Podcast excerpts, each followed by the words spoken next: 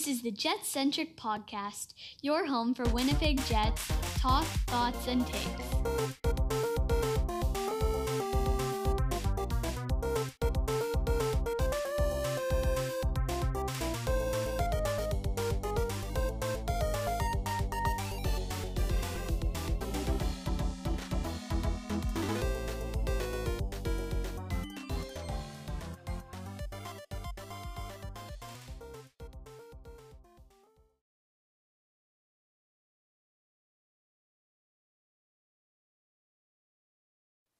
Hey there, Jets fans. Welcome back to episode 12 of the Jet Centric Podcast. My name is AJ. I'm one of your hosts. Um, this episode, we have Scott Campbell for 80 minutes of Scott Campbell. It's great stuff. Sit back and enjoy. I'm not going to give you a long introduction of Scott, who Scott Campbell is. You probably already know if you're listening to this. And if you don't, well, you got 80 minutes to figure it out. So, uh, big thanks to Scott for taking the time to do this. Been looking forward to this happening for a long time. Uh, thanks to Roddy for doing the interviews. Uh, he did a great job uh, asking a lot of the fan questions, and to those who submitted questions, thanks for doing that. Kind of uh, neat to to be able to have Scott answer some of those for you guys. So, anyhow, enjoy the episode. I know I did, and uh, that's it. That's all I'm going to say. Uh, welcome to the Jet Centric Podcast. This is episode 12. Uh, this is Roddy, and uh, I have the honor of welcoming uh, somebody that I've tried to get on on a podcast before, uh, five or six million times, but uh, this is this is our first one together. So um, we have the honor of having Scott Campbell here at NHL Campbell on your Twitter machine. So how are you doing today, Scott? Doing well, Roddy. Thanks for asking, and we're ready to roll here. awesome. So I know we've been we've been on Twitter and we've been following each other for a while. Um, but let's like I wanted to go back to to to hockey and you. I just wanted to have uh, you know just a conversation, just just you know find out you know of course being a Canadian kid how how hockey became part of your life and and how that progressed from from growing up. And now I know you grew up in Toronto, right? Uh, for six months. I was born okay. there, and, I, uh, and I think the, a lot of Winnipeg people would be happy to know if I said that uh, my parents knew enough to get me out of Toronto and into a more sane spot. So, yeah, I, I was at, moved to North Bay when I was uh, uh like six months old, I think. So, and then I uh, spent that time up till I was that's where I started skating, and uh, we we lived on the lake there, so we had a I had the, my dad had my a nice outdoor rink to skate on, even though it was a little cold some days, but uh, had that cleared for me all the time. And and the uh, probably the coldest rink I ever played in was the one that we started 6 a.m. practices in when I was I think five years old or six years old. Moved to Guelph when I was nine, and you know basically that Guelph is kind of my hometown because that's where I still have a lot of my best friends and uh, where I played my started playing novice AAA hockey, which is where you get starting to get uh, serious when you're in minor hockey and uh, we took that through uh, junior B into Guelph and a little bit of tier two junior A in Guelph, where I was drafted by London. Right. So you started playing with the London Knights at, at what age, uh, Scott? So 17. Yeah. 17. So I drafted at 16, started playing at 17. Uh, and uh, that was a, yeah, well, that was fortunate. A lot of pressure that went on with that because I think it was the sixth pick overall in the, uh, in the OHL. So their first round pick expected big things. And, they didn't get them from me for the first year for sure. Right. If I, uh, and then, so go ahead. Yeah, yeah, no, and then um, so your experience with the Knights, obviously you're you're a London Knight through and through, right? So we know that from from following you on on Twitter and and you know your allegiances to them. So how, what was what was your experience at London? Uh, it was excellent. It was a real fun town to play in excellent uh, support. It's not you know not as good as it is these days after the Hunters bought them, but for the time it was very good. Uh, enjoyed school there. Uh, enjoyed the people. In fact, I moved back to London after hockey at one point. Uh, that I liked it so much uh, as far as the town went. Uh, we had I had a terrible first year. It, you know that would have been my draft year. Could have been could have been my draft year uh, back then. And if that had happened, you know, I would have been lucky to be a seventh round pick. So it's interesting nowadays. Now when they got an extra couple years uh, that that I had, when you look back. Uh, I ended up being a first round pick of St. Louis, but uh, that would not have ha- been even close to that happening. So I, that, that, that takes me to something uh, that you know nowadays you wonder about development of players, and we have so much information on that. But when I look back, I go, man, I'm lucky that I played in that era. Well, for sure, for sure. And you know what? You know, and um, especially at that age, right? Um, in especially the OHL, there's a lot of pressure put on you right right from the beginning, right? And then, um, yeah, go ahead. Yeah, well, no, just the first round. Yeah, being a first round pick, and you know, being the guy that was supposed to be able to, you should come in and be able to play, and it was not a good thing at all. I mean, it was, uh, it was I was terrible, and uh, there's no doubt about it. I, I, I, you know, I started out with. Uh, uh, the Toronto Marlies had a line of uh, Napier and Tonelli and Bruce Boudreau, and uh, they I, I, started the game and uh, we're in, in, my first game in Maple Leaf Gardens, which was, I was in awe of, and they come flying up the ice and I trip on the blue line skating backwards. Napier goes in and scores a goal, nice easy goal, and I I'm sitting there going head hung going to the bench and I had Bill Long as a coach who was really a little hard on uh, young guys, and I mean he turned out to be really good for me overall. But uh, he came down and tapped me on the shoulder and and he told me what number Napier was, just in case I didn't know. As he flew by me, I, I was on my ass. So you didn't have a chance to see the number, right? Didn't have a chance. so and then and then your draft year. So you're you're drafted obviously ninth overall by St. Louis, and then and then you're drafted in the WHA by the Houston Aeros first overall. And what what what made your decision, or why did you decide to go the WHA route? Well, first of all, the uh, the Blues owners had given the team back to the NHL, so they had no ownership. Uh, so that's why I went first overall. Houston saw an opportunity uh, that they might be able to sign me and uh, that was their that was the WHA what they were trying to do at the time, right? When they could do things like that, and I was a first round pick, so that would bring them, uh, you know, some credibility, I guess. And uh, and Houston uh, flew me. The other part was Houston flew me down there and uh, took me on a four day tour and uh, spent time in these beautiful. the owners were very rich and. Or one of them was anyway, and the uh, showed me just an unbelievable time, and it was it was one of those things where I was just kind of swept away by it all. Um, went back and thought about it. Uh, actually, didn't actually go back and thought a lot about it. Just took some time down there, and uh, we talked to St. Louis. Well, my agent talked to St. Louis, and I, I give Emile Francis credit. He offered money out of his own pocket. Who was he was the general manager in St. Louis at the time, and uh, he offered me a significant amount of money just not to sign. He, and he said, we'll work the details out after. So, you know, it was a real nice gesture on his part, but uh, they stepped up and gave me well over half of what I was going to make. And, you know, for a guy making $20 a month, it was a significant amount of money that, uh, and I went back with a certified check in my pocket with my dad who was down there with me. So nice. So your, your time in Houston, how, how would you, how would you describe that? Like playing for the for the Aeros, obviously. It was excellent. Uh, we had a terrific time. It was a great sports town. Um, you know, we were uh, there was a Vic Taylor's name dropper club where the uh, Houston Oilers football NFL team was there. Those guys hung out there. The base, some of the baseball players, not a lot of them, but we used to go to Astros games. We used to go to um, you know, it, it, was one of those things where the, uh, I met some of the, the greats of the time and, and from that era and just like a, as a guy that grew up, you know, idolizing these people, it was something else.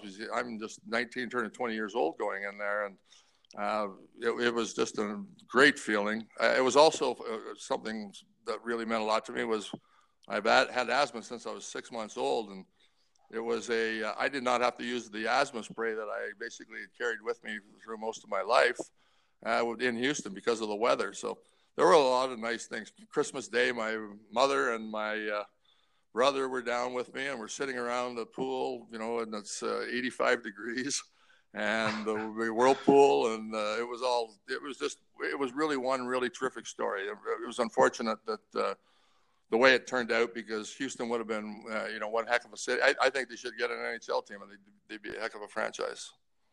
So what what was the market like, like being being in Houston in the 70s obviously. What were the main challenges or, or what, what was it like being a hockey player in houston at that time? Well one of the things you didn't you didn't have to worry about being really noticed a whole lot. Uh, and, and, and, that, and that was fine by me. I had no problem with that. Like there were there were certain places that we went that people would know who you were and uh, you know I, we weren't out there for that. I was you know a kid that I, I wanted to go out and have a good time too along with you know trying to be responsible as far as your you know the playing goes but uh, and it was a city that you could do that in, and you know it was. Uh, I mean, I met Billy Gibbons and ZZ Top, and um, Donnie Larway was a good friend of theirs, and so I remember going out with Donnie and Billy Gibbons, and I mean, you know, as a 20 year old. Uh, going through that, it's it was just amazing. when I look back on it, it was uh, those those times meant more than you know being noticed in a town or I, I really couldn't care less about that you know as far right. as uh, at, at, that point. I still I, I, I, never have really cared about that but uh, i know you got a lot more scrutiny in other towns and it, it certainly gets a, a lot worse. I mean there's the good and the bad always right in every city that you go to. So i, I took the best of what houston had and it was uh, it was just a really enjoyable experience. I, I had actually i had said uh, when we were leaving, when we knew we were leaving, uh, that that just off the one year there, I could have seen that being a place that I would have easily retired to. All right. So then, fast forward next season, uh, you're with the Winnipeg Jets. So what, what was it like, what was it like entering entering the arena for the first time and meeting, you know, the Hall of Famers that you're gonna you're gonna play with there? Well, the we, actually, the, the Hall of Famers were uh, gone other than okay. Bobby.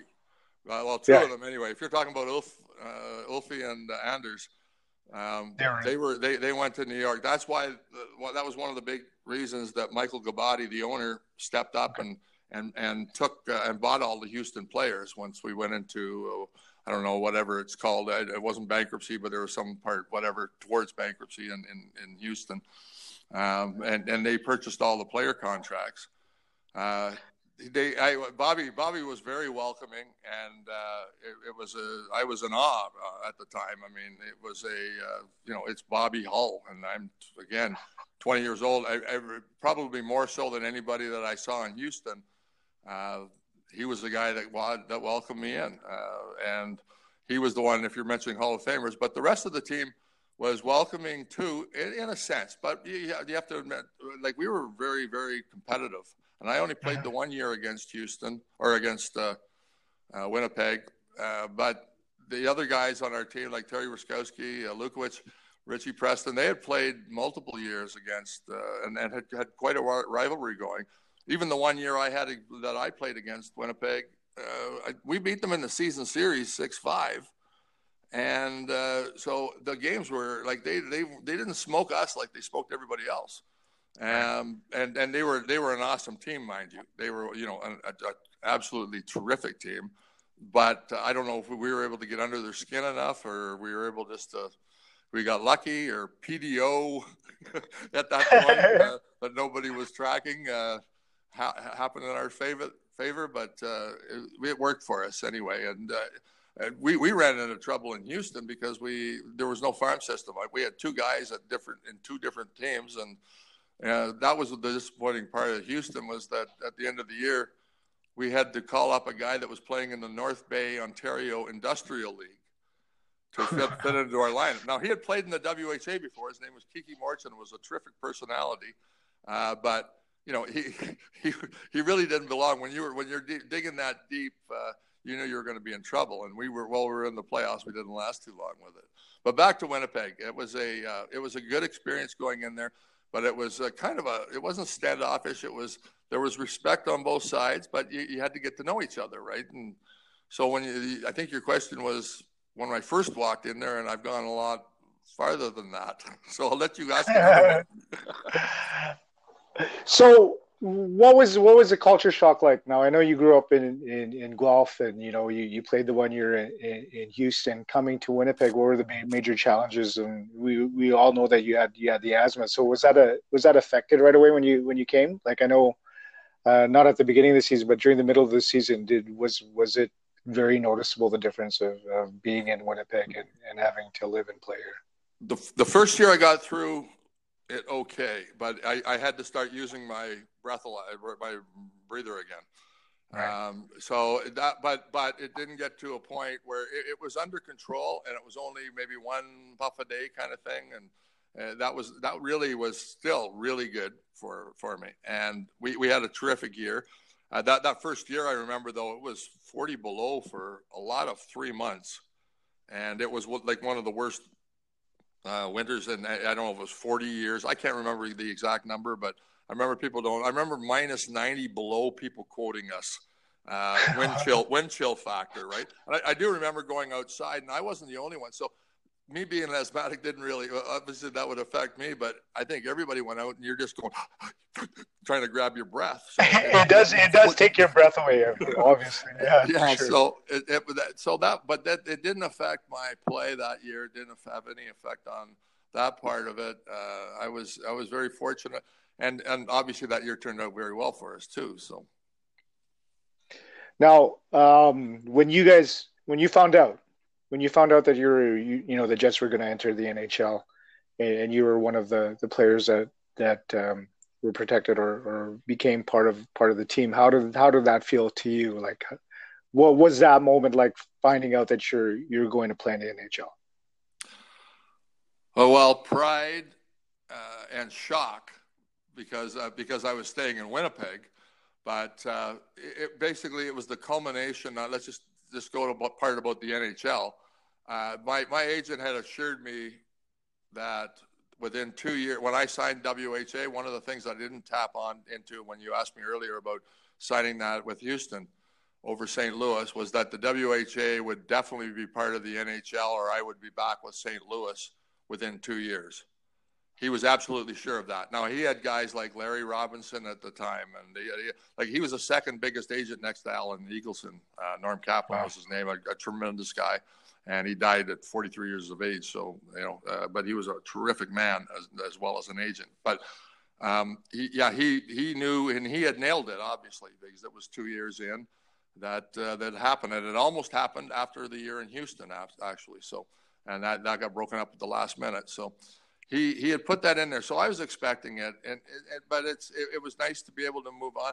I enjoyed the WHA though. I mean, it was you know it, it wasn't it, you're playing pro hockey, and uh, you're a young guy, and you're playing uh, against a lot of.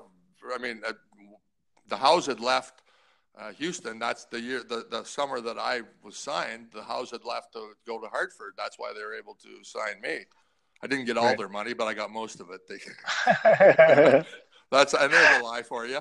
But they had, uh, but I got to play against Gordie. I got to meet Gordie and Mark and Marty before uh, before I they we even played against each other because of the connection with Houston, and they were still living down there partially, right? They didn't move right, right. away to Hartford, but uh, they were. Uh, uh, so you got to play against like Gordie Howe was my hero growing up. So I, I got to I got to play that, that that took away a lot of the oh boy I'm not in the NHL thing. Gordie Hull I'm playing with, Bobby Hull I'm playing with, you know, with these other excellent hockey players out on different clubs that are that uh, I, I had looked up to that I, I you know it, it, it, was like the NHL to me, and you know uh, quite frankly the the Winnipeg club uh, uh, that played in the, the year before I got there and that last club would have been very good in the NHL. So, uh, right. You know, so the, that was my next question. So, if if the team could have stayed together, how do you think they, they would have competed in in the NHL? So if we're talking about the so so if we're talking about the last club that which is the one I know in Winnipeg, right, that I played with, uh, the 78-79 Avco Cup champs. We were rated. There was a uh, I, I don't remember if it was Hockey News or I I, I, I forget who had had done this poll of uh, NHL scouts that were that followed the WHA closely. They were they were and there were a lot of them at every game. Uh, I can tell you that for a fact for the two years I played there, uh, because they knew what was happening. It was going to happen, right? They knew the merger was going to happen. So we were scouted heavily by the NHL, and uh, they had rated us fifth or sixth in, in, in a poll of a bunch of those scouts, and I don't remember how many, I don't remember the sample size, etc. But and, and when I look at it, and I, I, remember at the time seeing that, I'm going, yeah, they they've got this right.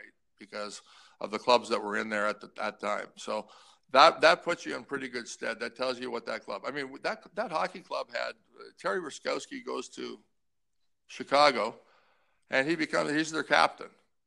Kent right. Nilsson goes to Atlanta. You know, he scores 120 points. Rich Preston goes to Chicago, becomes plays with Ruskowski. Has the, I, I don't remember how many points uh, Richie got, but you know, a very effective player. We lost some really, really good hockey players, and uh, you know, for the privilege of playing in the NHL. And uh, that that was the price they made you play. They, they were vindictive owners. That uh, owners were mad that the WHA made uh, made them pay a fair salary to hockey players because they right. were stiffing the NHL players up to that point.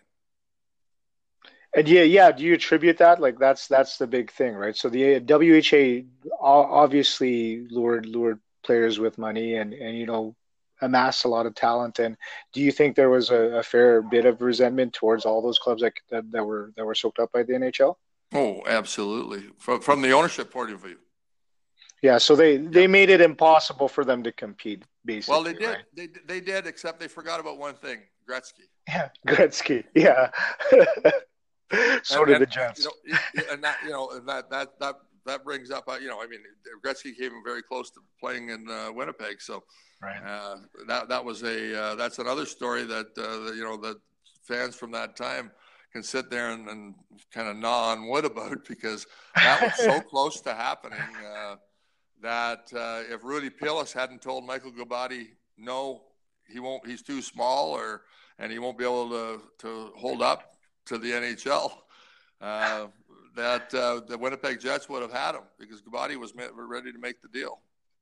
And the infamous backgammon game that they talk about, right? Well, that was yeah, it wasn't actually the backgammon game, but from my understanding, that that that, that that's, become, that's become folklore. But uh, yeah, urban legend they call it, right? yeah, exactly.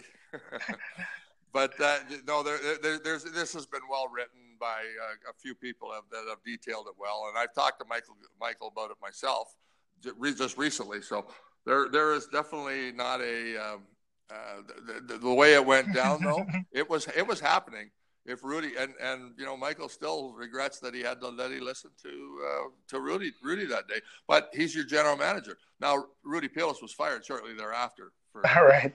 Yeah, and, and John Ferguson was brought in. And, and honestly, I mean, I have nothing against Rudy. Uh, then he tried to trade me before that.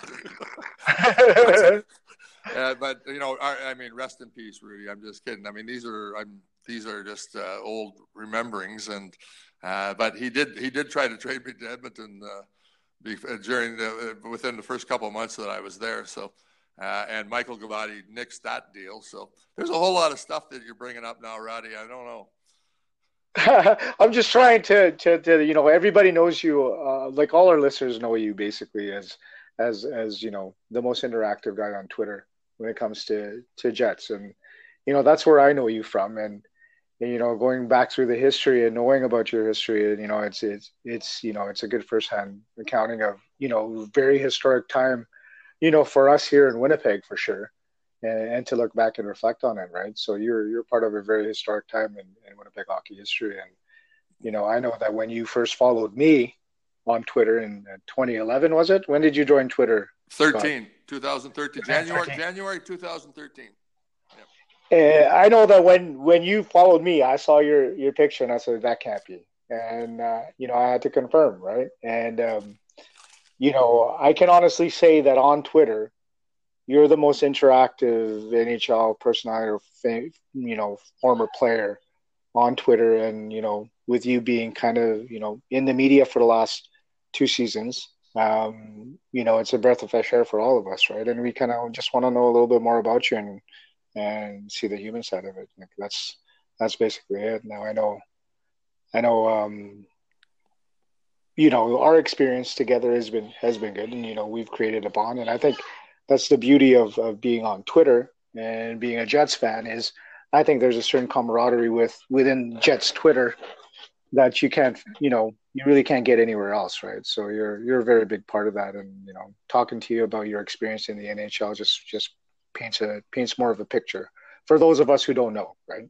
Oh, absolutely. I, I get that 100%. And Twitter has been good to me because I have not, I would never have met so many of you. Uh, and I can actually say that, you know, in the physical sense because that happened out at the winter, the Winter Classic, as you know, or the Winter Classic, the Heritage Classic, yeah. as, you, as you know. But uh, right. uh, as you know well, but uh, you know, and that so it's it's been a great thing for me. I mean, sometimes I'm on Twitter too much. I know that. so uh, that, that, that and, and, not everybody is accommodating by the way because i pretty much follow everybody that's a, that i know is a jets fan i will follow uh, and and I'll, i mean you know what as far as polit- it's like the politics in the us and a lot of things it's it's pretty close on a lot of uh, a, a lot of topics come out and they are 55 45 or the most 60 40 uh, there, there's no. I'm not living in some tunnel, uh, you know, where everything everybody agrees with me. So, but but I enjoy that because I do want to know. I've always wanted to know what all the fans think, not just the people that I you know like and agree with. So, uh, although some of them are a little abrasive, but, uh, but you know what? If you want to be on Twitter, you better be tough, right? Absolutely, a lot of lot of lot of keyboard warriors out there, or for oh, absolutely. iPhone warriors. so after hockey now, and I know you, that last that first season in the NHL, you you played most of the season, right? So you played 63 games, I think, that year, or 60 some odd games that year. I don't remember. I don't remember the number, but yeah, I, but, but but for for how it turned out after, I played a lot of games for me. so what you know? So what? So obviously the asthma progressed, and and you couldn't you you couldn't um, exist in in in, in Winnipeg in, in, the capacity that you were in. With do you, do you do you think the asthma wouldn't have gone worse if if you weren't in Winnipeg, or is that something that you bemoan or have regrets about? No, I don't back? have no. Oh, I have no regrets about. But uh, you know, I, because that, that I was told I don't have any regrets because I was told when I was like nine years old that I would not be able to ever play hockey at a high level by my doctor. Right. So uh, and for a good reason, right? I mean, if you're if you're having a, you starting to take medication when you're really young, you're you're probably not going to be able to survive that. that. Now we're talking not nowadays though. We're talking back in the 19, I mean 60s, right? When I when this happened.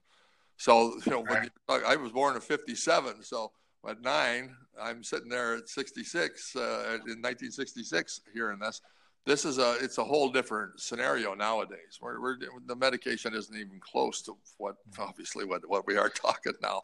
So I don't have any regrets on that. I, I got three years. I'm actually happy for the time that I had.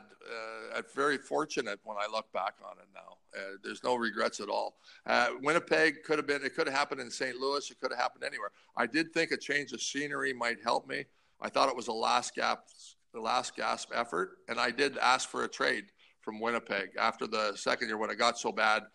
Uh, I thought I just I've got one shot left, and you know St. Louis did get me down there, and the doctors thought everything was going to be fine, but uh, you know to make a long story short, it just didn't work, and uh, so you know the, the that ended. But uh, it wasn't easy at the time. It's a lot easier to sit back and look back now. And, uh, we battled away and went went ahead. There's a lot of worse things uh, that can happen to you than that, right? And I, I did have yeah. more, a little more than a cup of coffee there, but uh, and and I got a big Avco Cup ring, and uh, I've met a lot of good people since then because of it. So, for sure. And then you know when you look at it, you you you beat a lot of odds just to just to play when you were a kid, and and just to even you know have a taste of it. So yeah, for sure.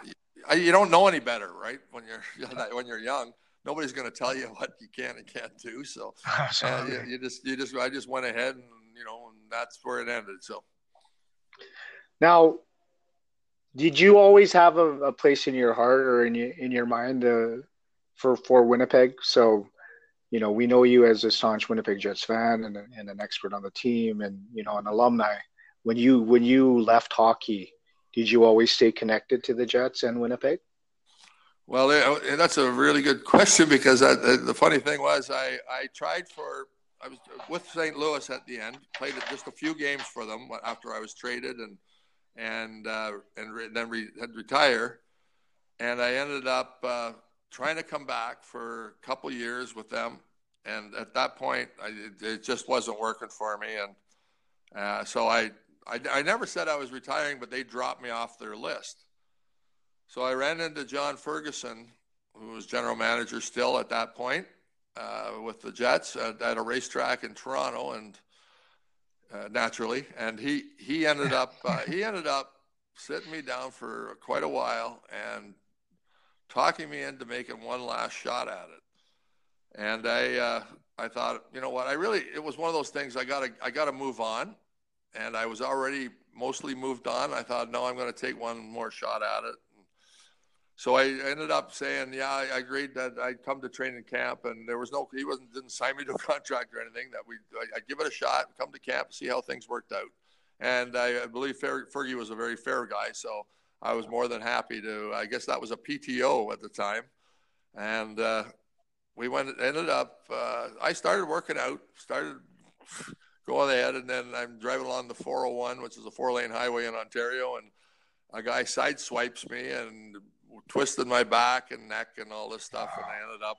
Uh, I had to try. I, I thought, you know, I, I, gave it a month, and but at that point, it was one of those ones. There's no way. There, there were just too many things against this, and I, it was almost like there was a sign from above. don't, don't do it, right? So I don't. Uh, I, I ended up having to call him and say, no, I know Barry Long was the coach then because I talked to Barry. I played with Barry in, in Winnipeg. So uh, I was looking forward to, you know, if I could make it back, he was the perfect guy to play for as a coach.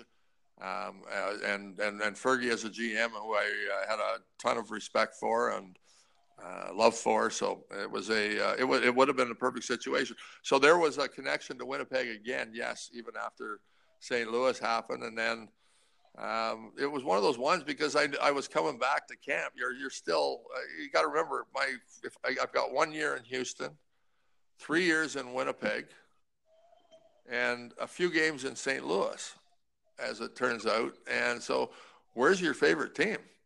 It's the ones you spend the most time with. The guys, it's the guys that you played with, the fans that you played in front of most, right? So, and uh, that that so that's a, it was just a natural fit for Winnipeg. If I had gone on and played ten more years for some other team, I may not be saying the same thing. But with my capsuled career, um, it, it's just a natural. It was, I guess, it was just a natural fit. I didn't really think of it. I was just started cheering. For, I was cheering for Winnipeg. So, right. No, so no, then you were.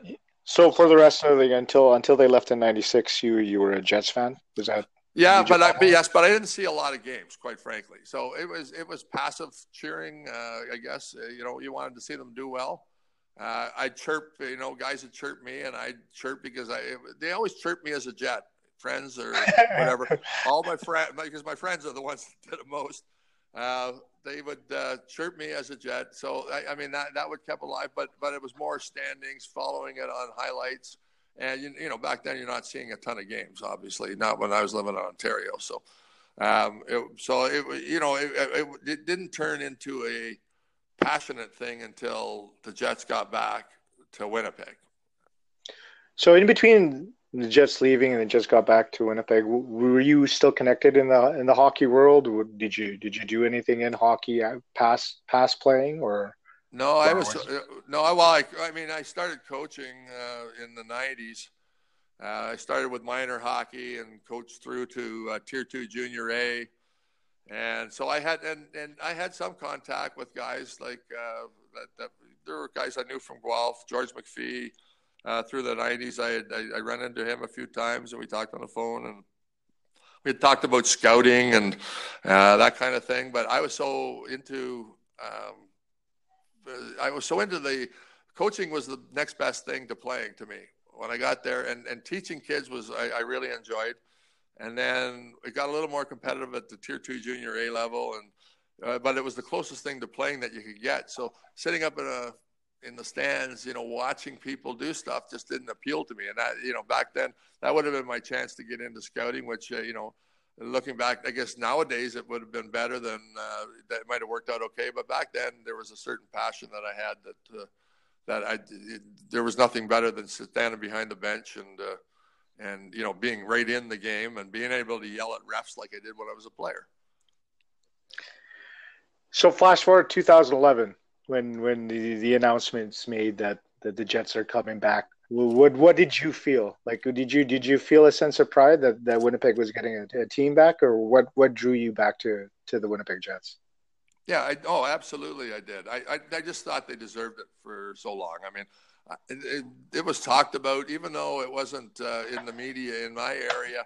It was talked about a lot from my, amongst my friends, family in particular, uh, that that Winnipeg deserved the team. You know, and it, it was a it was a steady, fairly steady topic. And I can remember getting messages on Facebook from my family that it was like when you're when when they were when it was announced the day it was announced uh, i remember getting these messages your jets are back scott congratulations so that i mean that tells you the story i can go on about it but that kind of tells you the story of where that, that, where our hearts were right as far as that goes right. and they weren't i mean a lot of my family were maple leaf fans so they were uh, they, they were but they they knew where my heart had been i guess and uh, and I don't know. I didn't deserve any congratulations at all. I thought I thought that kind of weird, but you know what? I knew I, I, I got the idea of what they meant by it. So yeah, it was it was a good time. I you know I've I've had various things to say about you know the uh, you know the Jets and and at times have been critical of everybody right through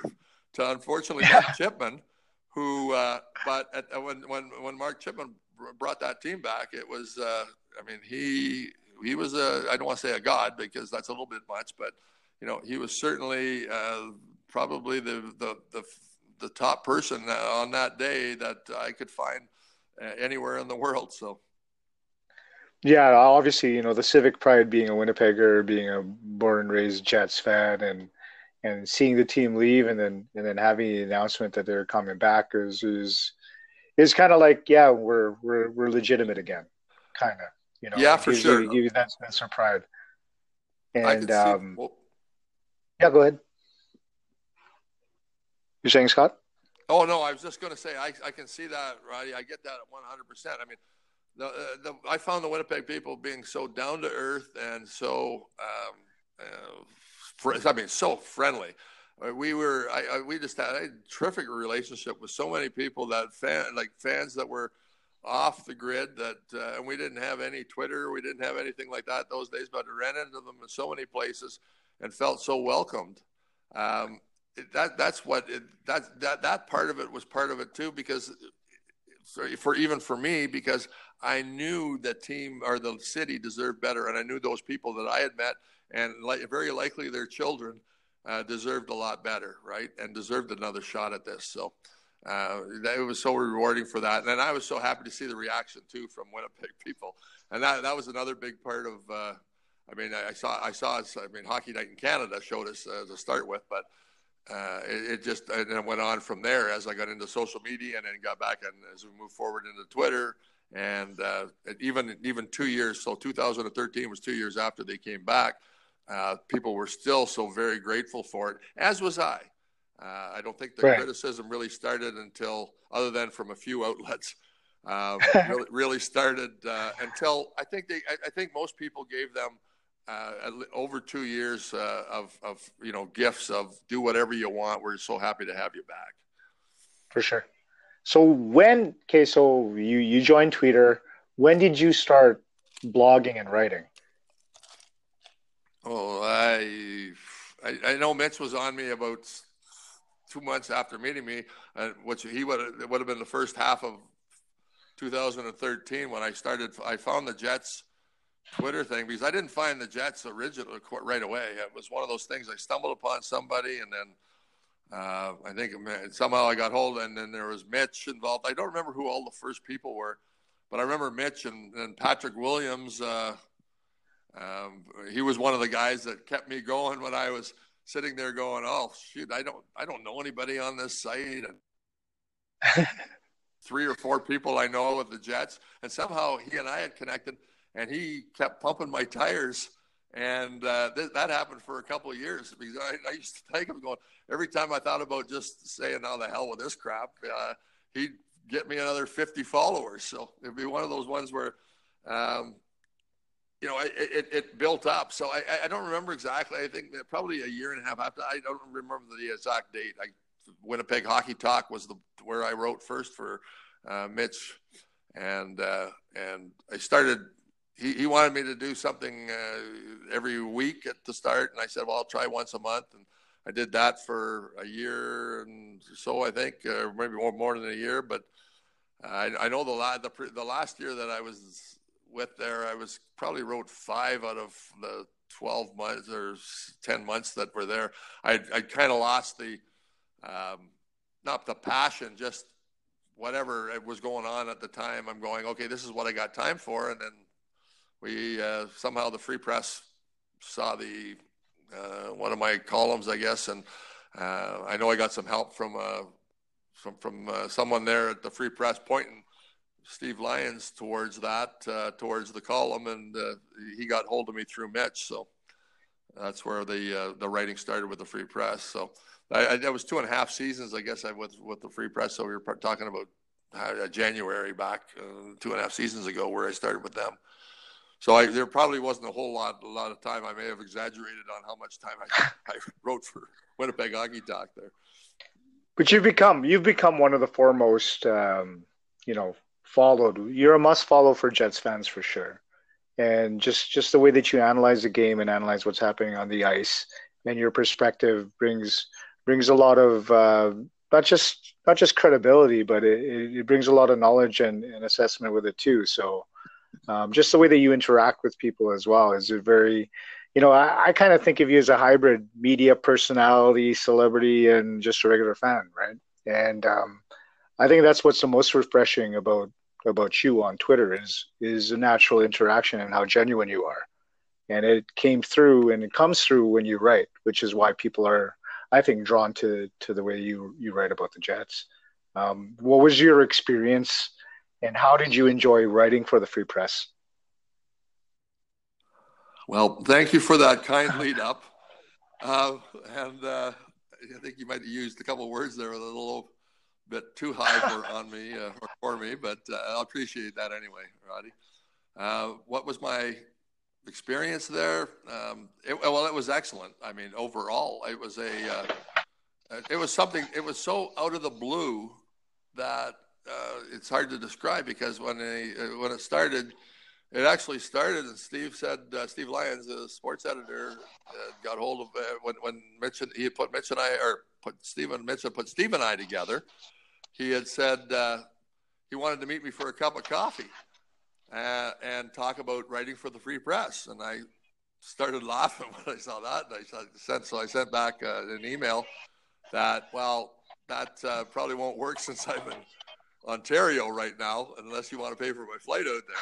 But uh, and and he, he's oh I didn't realize that, and I said no I understand, and I said I I understand you're looking for somebody local, and uh, but I really appreciate the offer, and I left it at that. And he said, so he sent back, well let me think about it for a while, and, and then but I had told so I totally forgot about it for a few weeks, and then he said, and then all of a sudden I got an email from him that said would you still be interested in writing for us? Uh, and I thought, mm, yeah, sure, why not? Right? I did think about it, but I thought because I, I hadn't been writing a lot for the thing, I, I really wasn't sure I wanted to do it. But he said, let's just try it for six months, and that was like in late December. And I said, okay, sure, let's start up. He said, start up first of January, and let's give it a shot. So when I got into it, I, I did start really enjoying it. I didn't enjoy the way that uh, I had to condemn people because if I was going to write, I did the same thing at uh, Winnipeg Hockey Talk. You're gonna if I'm, if I'm going to write anything, it's going to be honest. I'm not going to BS around it. So uh, I didn't really enjoy some of the things that I had to say about some of the players or the coach or you know I didn't say a whole lot about the GM because I really wasn't sure about him, but I didn't think uh, that uh, there there was some, certainly some underperforming going on when I got into this. Right. For sure, the first year, for sure that first six or first it wasn't six months, it was about three months, right? Because they didn't get to the playoffs, so or close. Um, so that that that little experience there. Uh, kind of thought, okay, yeah, I kind of got a little gung ho on it, and and so when they offered to start up again the following fall, uh, again we went through another kind of a tough year. So I had, you know, I, I, said, you know, I had to say some things that I really didn't, I don't, I didn't enjoy saying those things, right. but the fact was I look back on it and go, I, I was, couldn't do it any other way. So when I looked at it overall, I was happy with what I did. and I and stand by with what I said. And um, it's one of those things that it's just because I played, I guess, you know, you got a feeling somebody wrote shit about me at one point. It wasn't, you know, I didn't appreciate it. Right. So, uh, you know, it, it, so it's a, it was a real turn to be sitting there doing that to other people. Right. So I tried to be fair though when I did it. And I, you know, I tried to uh, back it up with, uh, you know, if I said something was terrible, I tried to back it up with some analysis and, and you know, some numbers at times when they, uh, that, that when they're available. You have got to, uh, you know, th- I felt pretty confident in everything that I was saying because it wasn't just what I was seeing; it was also numbers were backing up what I was right. seeing. So the people can people can get mad at numbers, uh, but and they can get mad at. They, so if they're going to call me a dummy, they have to say, okay, you don't know what you're talking about hockey wise, and the numbers are bullshit.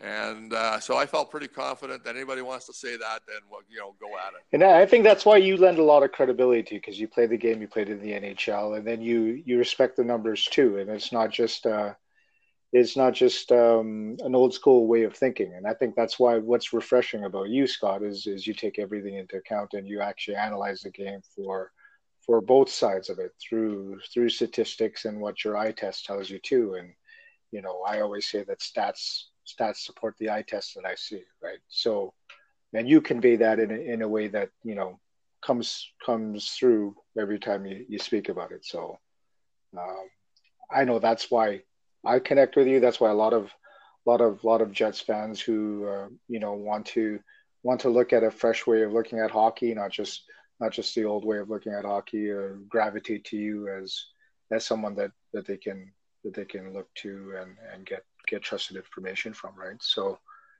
um, just want to pay you a compliment. I like to pump your tires there, Scott, because I.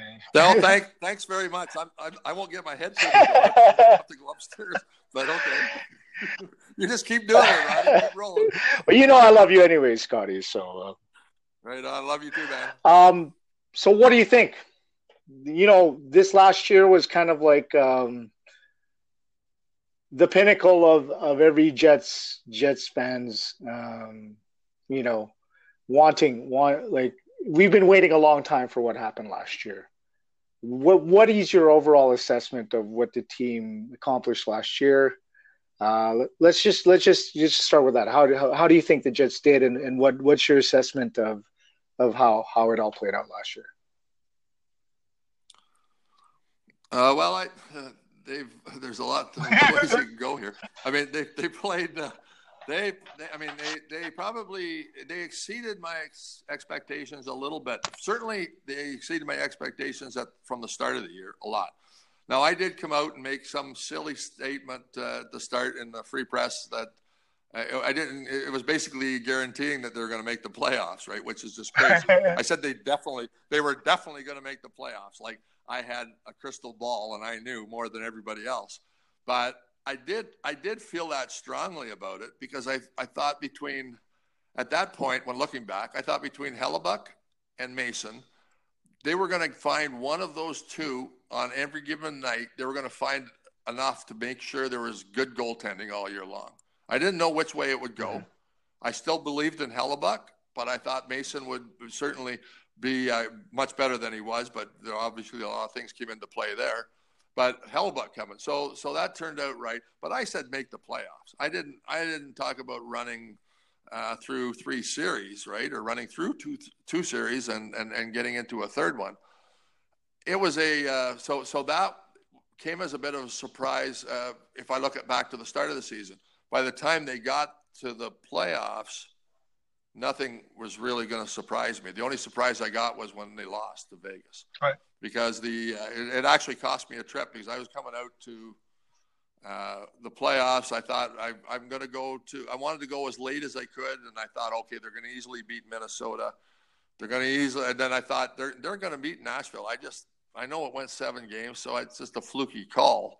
I get that part, right? But I just thought they were going to, they were a better team than Nashville. I, I didn't, I believed, I just had Rinne on my head as not going to be able to do it for mm-hmm. him, and Hellebuyck was going to outplay him. Uh, of course, I thought Hellebuyck was going to be as good as Fleury, and Winnipeg was going to be better, in uh, in against Vegas, so I was wrong because I I gambled on that third series too. So I eventually came up wrong, but you know what? They they were they they made me predict things properly for up to that point. So I I, I got to say they were they did everything that I expected of them. I'm not I'm not disappointed when you run into a goaltender the way Fleury uh, played. He was he was just lights out, right? That's going to happen. And so, so, when I look back at it, uh, this this season went better than what anybody should have expected, as far as I'm concerned, right? Certainly at the start of the year, and it went as well as I, I mean, the, people could be disappointed, but I can't see anybody pointing any fingers, legitimately anyway, at anyone uh, in that on that uh, roster because they they gave it what they had, could. Uh, they looked maybe a little bit tired, a little bit zapped from the Nashville series, but that's no excuse. That's the playoffs. I, I so I don't I don't buy that as an excuse. Uh, I do believe that uh, th- that they're going they've learned a lot from that though. They've they've had a good run. Uh, I think those younger guys and particularly guys like Ehlers will it'll, it'll, take a lot from that. Laine will take a lot from that uh, and and say, okay, you know what, here's what I need to do, uh, and and that's going to benefit.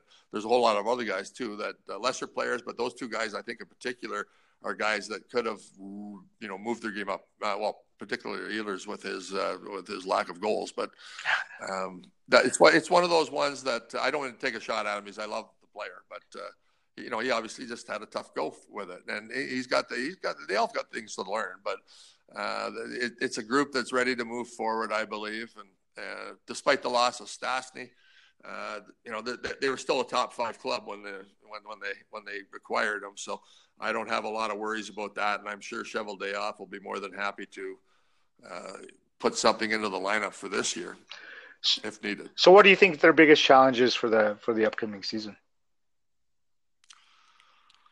Uh, the, well, the upcoming season is probably their second line center, as far as I'm concerned. Uh, it, it's a, you know, uh, Bryan Little's not it. Uh, I love Little. I've been a huge fan of him over the years, and he's done so many good things when, when things were terrible. He did so many of the great things for the Jets to keep them in hockey games and make them respectable.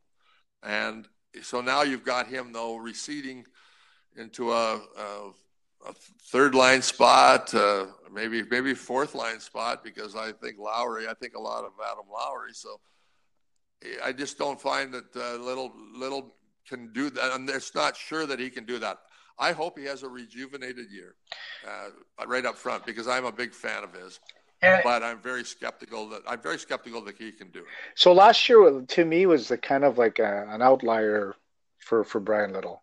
I don't know. It's it's nothing that that, that we've seen in previous years before, right? That I had always I, I love his game and and and I love I love um, what he's done for the Jets up until last year. I think last year to me is a combination of a lot of things. But do you think that he suffers a lot because he's not playing with Blake Wheeler? Do you think that's the biggest thing, or do you think that that has no factor on on on Oh, I think Blake Wheeler makes everybody better. Yeah. So I mean, you know, I, I so yeah, I yes I do, but but but Little was I, I was a little concerned about Little uh, the previous year, not just last year. The pre the last half of the previous yeah. year, I thought his play had deteriorated a little bit, and it, it was discerning because you know he's getting older. He's taken a lot of. Uh, he was injured there twice, right, back to back within a you know not a few months, but a number of months, but you know, just got better, come back in, get hurt again, and then really never got back to form, and then he never come back this year. So you're talking about a year and a half to me almost, right. where where his play hasn't been where I thought we're anywhere close to where the you know the top second, certainly a top second line center because he was our number one for so long. But uh, he, he, you know his play isn't there. I, you know it, it, it's one of those things. I almost feel the same way as when I wrote I feel worse actually than when I wrote something bad about a player because I love Little so much as far as his mm-hmm. playing goes and what he's done for this organization. But and I, I hope I'm wrong, and I, I you know I've been wrong before, and I hope this is one of those cases that I really really hope that you're right and I'm wrong on this because uh, if it didn't go back a year and a half, I, I, would probably have jumped in quicker and agreed with you on it. But uh, that, for me, it did anyway. And when you see that, you, you hope there it, it, can happen, and you know, let's hope it does. Do you think Jack Roslovic's ready? As, as center, second line, no. Uh, I, I, I, I, again, there's a hope in me that he, but he doesn't show, but he hasn't shown me that. No. Right. So who do you think assumes that role? He, well, he's he, he showed me he showed me he could play on, on the wing maybe. So do you think? But but you know. It, so sorry. starting of the year, Bryan Little's at second line center, right between Ehlers and and Laine. Is that what you project? No. No. So, I don't want. I don't. I hate that line. So what do you? What do you? So that, they don't. They're they're not. They were no good together. So I I don't know. You got to. There has to be some movement there. I, I would rather. What I hope for, Roddy, is that that uh, in in the preseason at least that Maurice tries some a bunch of different options. I did talk about this on Twitter with some people, but um, that he that he he gives Lowry a chance with some uh, offensive guys. Mm-hmm.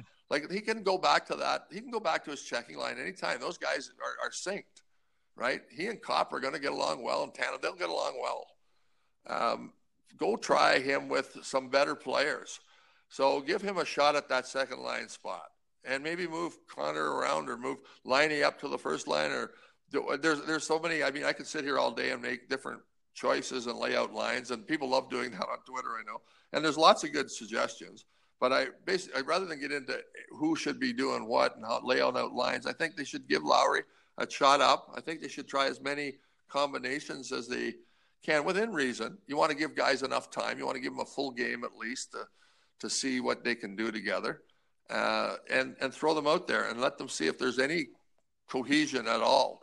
Uh, chemistry is such a big thing, and it, it's something that uh, you can't you can't predict. You can say this guy can should be able to be good with this guy because this guy's a shooter and this guy's a passer, but you never know until you've actually put the two people together. And you know that's what I would hope that uh, that that Maurice is going to look at uh, for for the exhibition season, and we'll see how that plays out. If it ends up little Ehlers and Laine, I'm not very hopeful of that line. I just didn't see enough unless Ehlers and Laine somehow have rejuvenated themselves, or you're right about the little bounce back uh, I, I, believe in chemistry, and I didn't see it last year. I guess right. let's put it that way. So would you? So I'd rather see I'd rather see I'd rather see Roslovic tried there for sure. I'd like to see him tried in the second line role. I don't. I, I'm just saying I don't think he's ready for it at this time. He'll be there someday for sure. So that that gives me like there's there's we have a couple questions that that that some uh, some listeners have sent in, and um, I've got one here that's pretty relatable to that. Is at Yuri Gelfat uh, asks, uh, is Scheifele centering Ehlers line a the answer, and should it be the ultimate Jets top line?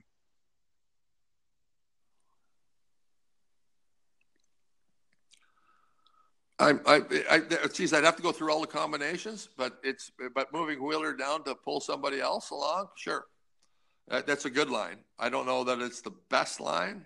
Let me uh, let me just think about. I got to sit and think about all these guys playing here because I've got uh, you've got uh, you've got guys that are, you know what?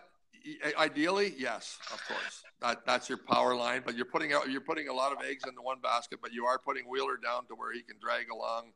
Uh, you know, maybe uh, some lesser players, or maybe they maybe he just well maybe Lowry and Wheeler just take off, or Little and Wheeler you know, brings Little back up to where uh, yeah. know, he becomes more effective again, like you mentioned earlier. And that's that's so. There's a lot of good things there. I don't I don't have a problem with that being the best line, the top line. And I, I just I think I think the where Little in between Ehlers and Laine suffers is is the fact that there isn't really the guy to drive the play on that line, right?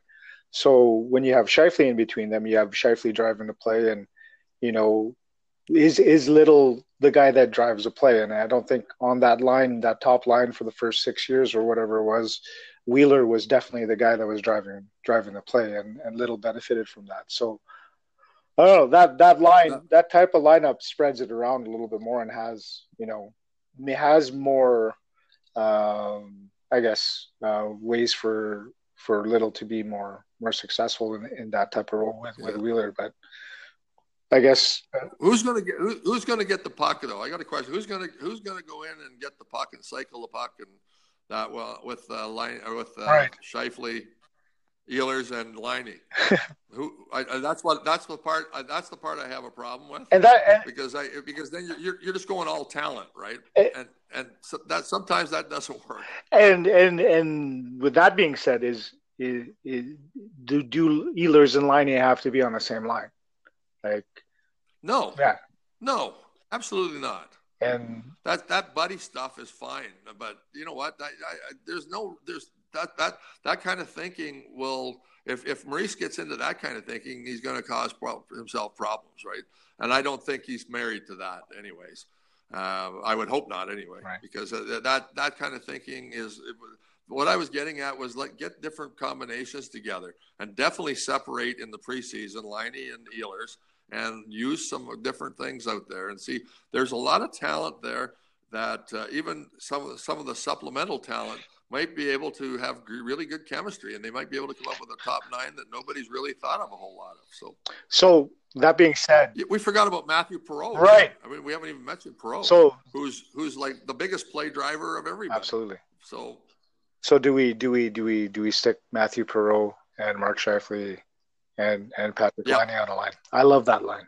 Sure. Yeah. Yeah, that I, that line I like a lot better than what Yuri mentioned. But I respect Yuri's question, mind you, and the line. But now we got a guy that actually is going to go get the puck yeah. and force the puck into the into the areas that are going to work for you, right? So, um, you got two smart guys and, and a couple of gunners in behind them too. So you know when he gets you, and he's a really good passer.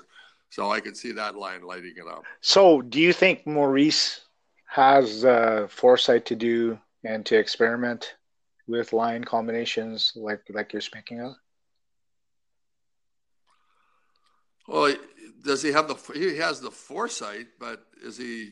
I would assume he has the foresight. I don't think it's that difficult, but uh, do I think he's going to do it? Um, I'm ho- I'm just I'm I'm hoping. I mean, he has, he has he makes some weird decisions. No, there's no doubt. I mean, he got the team to where it was, though. I give him credit for last year. Uh, I'm not gonna, and I was a critic of him for a year and a half before that, uh, and I, for good reason uh, because I stand behind. I could pull out stuff that were, they were all most of the things that I said were true, but uh, and he still makes some decisions that I'm not really happy with. But they worked last year. Uh, did they maximize the lineup? Is the question, right? right? And I think that's where we all end up. Did we max? Did we maximize the lineup? And I don't think that uh, he. I don't think he's maximized the lineup yet. Let me put it like that. So whether he has the forethought to, to try that in the I, I, I can't answer that question. We're going to find out. you know, good goaltending uh, covers up a lot too, right? oh, absolutely. Uh, funny how that works, isn't it? Yeah, for sure. I have another question here. And, you know what? Good, good, good coach. Good goaltending. Good coach. Absolutely. you know what? That, that, there's no, there's no doubt about it. The way that that's the way the league goes. But there's no, there's no. He did some, he did some good things too. I don't want to take anything away from it. So, um, they're, they're obviously the power play got rolling. And you know, you sure they have the the the, the uh, players for it, but they went from what 28th to fifth or something right. in a year. So you know what? There was some coaching done last year. There was some coaching done in the summer. They actually went out and realized there was a penalty problem and brought Paul Dvorsky in. Mm-hmm. Uh, I never saw those things. He seemed to be too, you know, the first year and a half that I was I'm talking about there uh, not not his first year and a half, but the previous year and a half, I thought he was a little bit too uh, too methodical, and, and he's just going to stick with what he thought he knew and wasn't doing any more than that. Where I thought they went outside the box last summer, uh, and and actually went into uh, and, and started working and getting a little bit of a coach's toolbox going, mm-hmm. and uh, they're far from from there yet. But the you know they they certainly improved the power play. The penalty killing, you can argue a bit about the number of shots that are going on, but those two things are coach related to me, very coach related. So uh, you know the special teams. So you got to give them credit when you go from 28th to 5th, and they moved the penalty killing up too. Although a lot of that, as you say, goaltending, goaltending. to do with that. Sure, it had a lot to do with it. They give up a ton of shots, so I'm still concerned about the penalty killing. But you know what? They moved it up. So the bottom line is that worked for the year. So I'm not one to sit and harp on that part of it. I got to give them a, a, passing grade for sure overall. And but I, there's still a lot to be desired with this lineup. I think there's a lot to still be explored, and and that's what I'm hopeful they're going to do. Okay. So I've got another question here from uh, at CWR. It's game one of the playoffs, and assuming everybody is healthy, uh, what are your defensive pairings, according to you? Okay. Uh, for next year, we're talking? Yeah, this year coming Trouba. Yeah. Uh, Trouba and Morrissey, obviously. Byfuglien and Niku. And uh, Kulikov and Myers as it sits as we have sit with the problem with the uh, not the problem. I was going to call Myers isn't the problem, but I'm wondering if, if he's going to be uh, around. I know he said he wants to sign here, but he might become trade bait. I have no problem throwing Poolman into that group. Okay. But uh, that, that's the ideal group is that Niku. I think Niku hopefully is ready by that time, and uh, I, am a believer in him. I know a lot of people are a believer in him. I, I think it's more than just being hopeful, right. too. Uh, but we won't know that until he actually gets out there and proves it. And I don't expect that he necessarily starts the year there. I think uh, the gentleman that did that, uh, I'm assuming gentleman, maybe a lady that did that, um, or asked that question, uh, assume that uh, it said the start of the playoffs, right? Yeah. And that's where that's why it's Niku, and that's why it's Niku and Byfuglien. So and Kulikov and Myers, or Kulikov if Myers is, let's say Myers was traded uh, for some help up front or something, then Myers and Poolman or Kulikov and Poolman would be fine by me. So what do you think Maurice would would do? Now we know. Oh, Trouba Morrissey is going to keep together he's not there. He begged to not have Myers leave, uh, but so I think he, I think he's going to have uh, Morrow and Chiarot in there somewhere. right. One, one of those two is what I think is going to happen. And why do you think he? Why, why do you think he? That's that's his default. Like, why do you think? Is it is it a matter of trust and well, being loyal? oh, is it loyalty? Well, only, only be, yeah, I just think yeah, I just think he's just a really loyal guy. That's uh, that uh, loves veteran hockey players. He'd rather take a chance. He'd rather see somebody that he thinks has a lot more experience and he sees a game a certain way. And it's not like Maurice doesn't know what he's doing.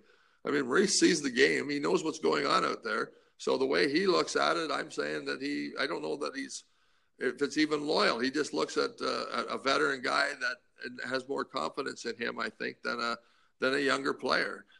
It depends on what Niku does, though. Of course, up to that point. Right. But it could be very because there's so many guys back there. It's tough to see Niku starting the year unless he does something extraordinary, right? It's going to take injuries. It's going to take, there's going to be a lot of things that are going to happen in between here, and uh, I think I just think if they were all available uh, and, and Niku hadn't really set himself up is a particular thing. I think you're looking at Chiarot or Morrow in there, and I really don't know one over the other one. I, you know, those two guys are just, you know, uh, seventh defensemen. So now, so you're going to have one of them in there. You're going to have one of them in there probably. So that that'd be my answer. Awesome. So moving forward, like let's, I, I want to, I, I, skipped over like a really big part, uh, especially with your you concern the the classic last year and um, your chance to to come to Winnipeg as part of the alumni. What did that mean to you, and, and how was that experience for you? It was excellent. Uh, it was a ton of fun. I got to do, got to see uh, so many of my old teammates that I hadn't seen or con- had contact with for so long. The fun, the nice thing about that is that you're, you know, it's like once you start talking and, and the initial hey, how you doing? are out of the way, and you start chatting away. It's like you were in the dressing room yesterday. So that that that camaraderie is stays forever, uh, which I you know you don't you never really think about that until you actually get to experience it. That and, that, and so I do that. Mark Chipman put on a tremendous show uh, for us. I mean, he treated us like gold. had had us everywhere everywhere we went. We were taken care of. People were feeding us uh, asking us what we wanted to drink. Uh, what here's what what can we do for you? It didn't matter where we went. It was it. I mean, the volunteers included, and, and a bunch of the True North employees, which took care of us. I need to say that you know give that tip of the hat to everybody there. I mean, it was Mark Chipman's uh, show, but uh, it, was uh, it was his employees that uh, and and the volunteers that really took care of us throughout that. And of course, then I got to meet a bunch of Twitter people too. So it couldn't have been a better trip. I mean, we had that night at the Pint to start with. Uh, it didn't turn out. Some people missed out on it because of uh, it got a little too big uh, from where we started, but we were able to get back together, a bunch of us on the Monday night again, and had another great night of, of chatting and getting to see everybody face to face. I couldn't have asked for a better trip. I, I haven't had a better trip, you know, for at, at that point, had for a long, long time. So uh, I will get 100 percent on it. It's funny because as as as big of the as the stars that, that were, you know, as alumni there, you were you were kind of the rock star of the group for Twitter. to to be honest, because I I was the only one on. but you know, but uh, AJ asked a question here. Uh, he asked, um, "What was it like meeting up, and who are you still? Who do you still keep contact with from the alumni that you played with?" Um, well, the last uh, I can tell you, I sent a picture out to three guys last night of the old Houston Aeros thing that played for Winnipeg uh, Rich Preston, Morris Lukowich, and Terry Ruskowski, who, and I got a response back from all of them because it was a picture of those guys. It was the year before I got there, and they were wearing these horrible sweaters. uh, and, and, and uh, but it reminded them of the good old days. So they all had their little things to say back. And then uh, Kimmy Clackson, I, I, I, talk a lot with him uh, over the last uh, couple years, uh, even before the uh, the Winter Classic too. So um, it, I haven't talked to Rich a lot. It was the first time I had, had, had contact with him for a while, but Luke and I had been uh, had been conversing for quite a while too. Right. Uh, and Roscoe too, with his uh, with uh, the, while he was coaching, I caught him on a number of occasions there before the the, the uh, Heritage Classic yeah. there. So uh, is a guy though that keeps in contact. He likes to show off when he's doing his big deep sea fishing and stuff in Florida when I'm working. Yeah. So I get these uh, FaceTime messages right from. I I was impressed. I was yeah. impressed with Lukowich. That that that guy looks like he can still suit it up and like you know he's he, oh, yeah he hasn't aged at all to me. Like you know from from what I remember, but uh, he look he looks. I know it pisses me off. That's I, I know it pisses me right off when I saw him, and I know he could still skate the same way. He could fly back then. I'm sure he can fly. He, he, I, I, would say he even looks more fit than he did in, in the '80s. But you know, he, he well, he looked pretty good, but um, uh, Oli Oli Backstrom had a had a question here too. Um, he asks. Uh, he, he recalls how smoky the old arena would get during games. Uh, worse as a as the game wore on. Did, did did the smoke inside the building affect you as a asthmatic? or was that something that? No, that's a great question. And Oli's got that's a great question from Oli, and I, I love chatting with him on Twitter. But I, I, I no, I, uh, I actually I didn't remember that being part of it. Uh, I, I, not when I was playing. Now I remember going up the stairs though when I was hurt and going to the press box and going, "Jeez, holy crap!" Uh, so you know maybe it did affect me. I, I don't want to say no. I, I, I just I, I just didn't notice it on the ice per se. So I just certainly noticed it go walking to the press box and sitting up there with, with the smoke rising. You're going. Uh, it, it, was one of those ones that I, I, never really put the two and two together because it was more and uh, it was more extra. It was exercise induced, so it, it, in a sense, but it was also only when it was matched with deep cold. So, but I'm sure smoke you know, because I wasn't putting smoke in my lungs then, it was one of those things that wasn't. So I, you know, it, it's a good question. I, it, it, may well have, but I didn't. I didn't ever attribute it to it. No. Right. Um, I have a couple things pressing, like with with the Jets right now. Um, first one is, what do you think is going to happen with Jacob Jacob Trouba? How's I don't know. it's a, he's my uh, he's my he's uh, you know he, he's one of my you know he's one of my favorite players. I you know I you know it's one of those guys. He's one of those guys that I thought in the start of the when he first came in the league, I was whispering, you know, this guy's got the tools to maybe someday be a Norris Trophy candidate. And um, you know, he saw him get hurt, and then we saw him come back, and now we're seeing him fit into a little bit different role than I thought he was going to be. Thought he maybe be a little more offensive when he had that he because that first year that he came in, he was rushing almost every shift, jumping into the mm. rush. Um, you know, they, they, they put a harness on him, which was understandable. But uh, anyway, the, the question you asked is it's a tough one because I believe that the, you know, I, I have a tough time believing rumors. I don't believe rumors, but when you, when you, you there's enough, sometimes there's enough smoke, you know, you're that maybe there's going to be a fire. And, so I really don't know. I want to believe he's going to be here. Uh, I think, though, that Chevy is well tuned into this. I don't think there's any doubt in his mind what's going to happen. He knows he's the guy that negotiated. He knows how hard they came at him.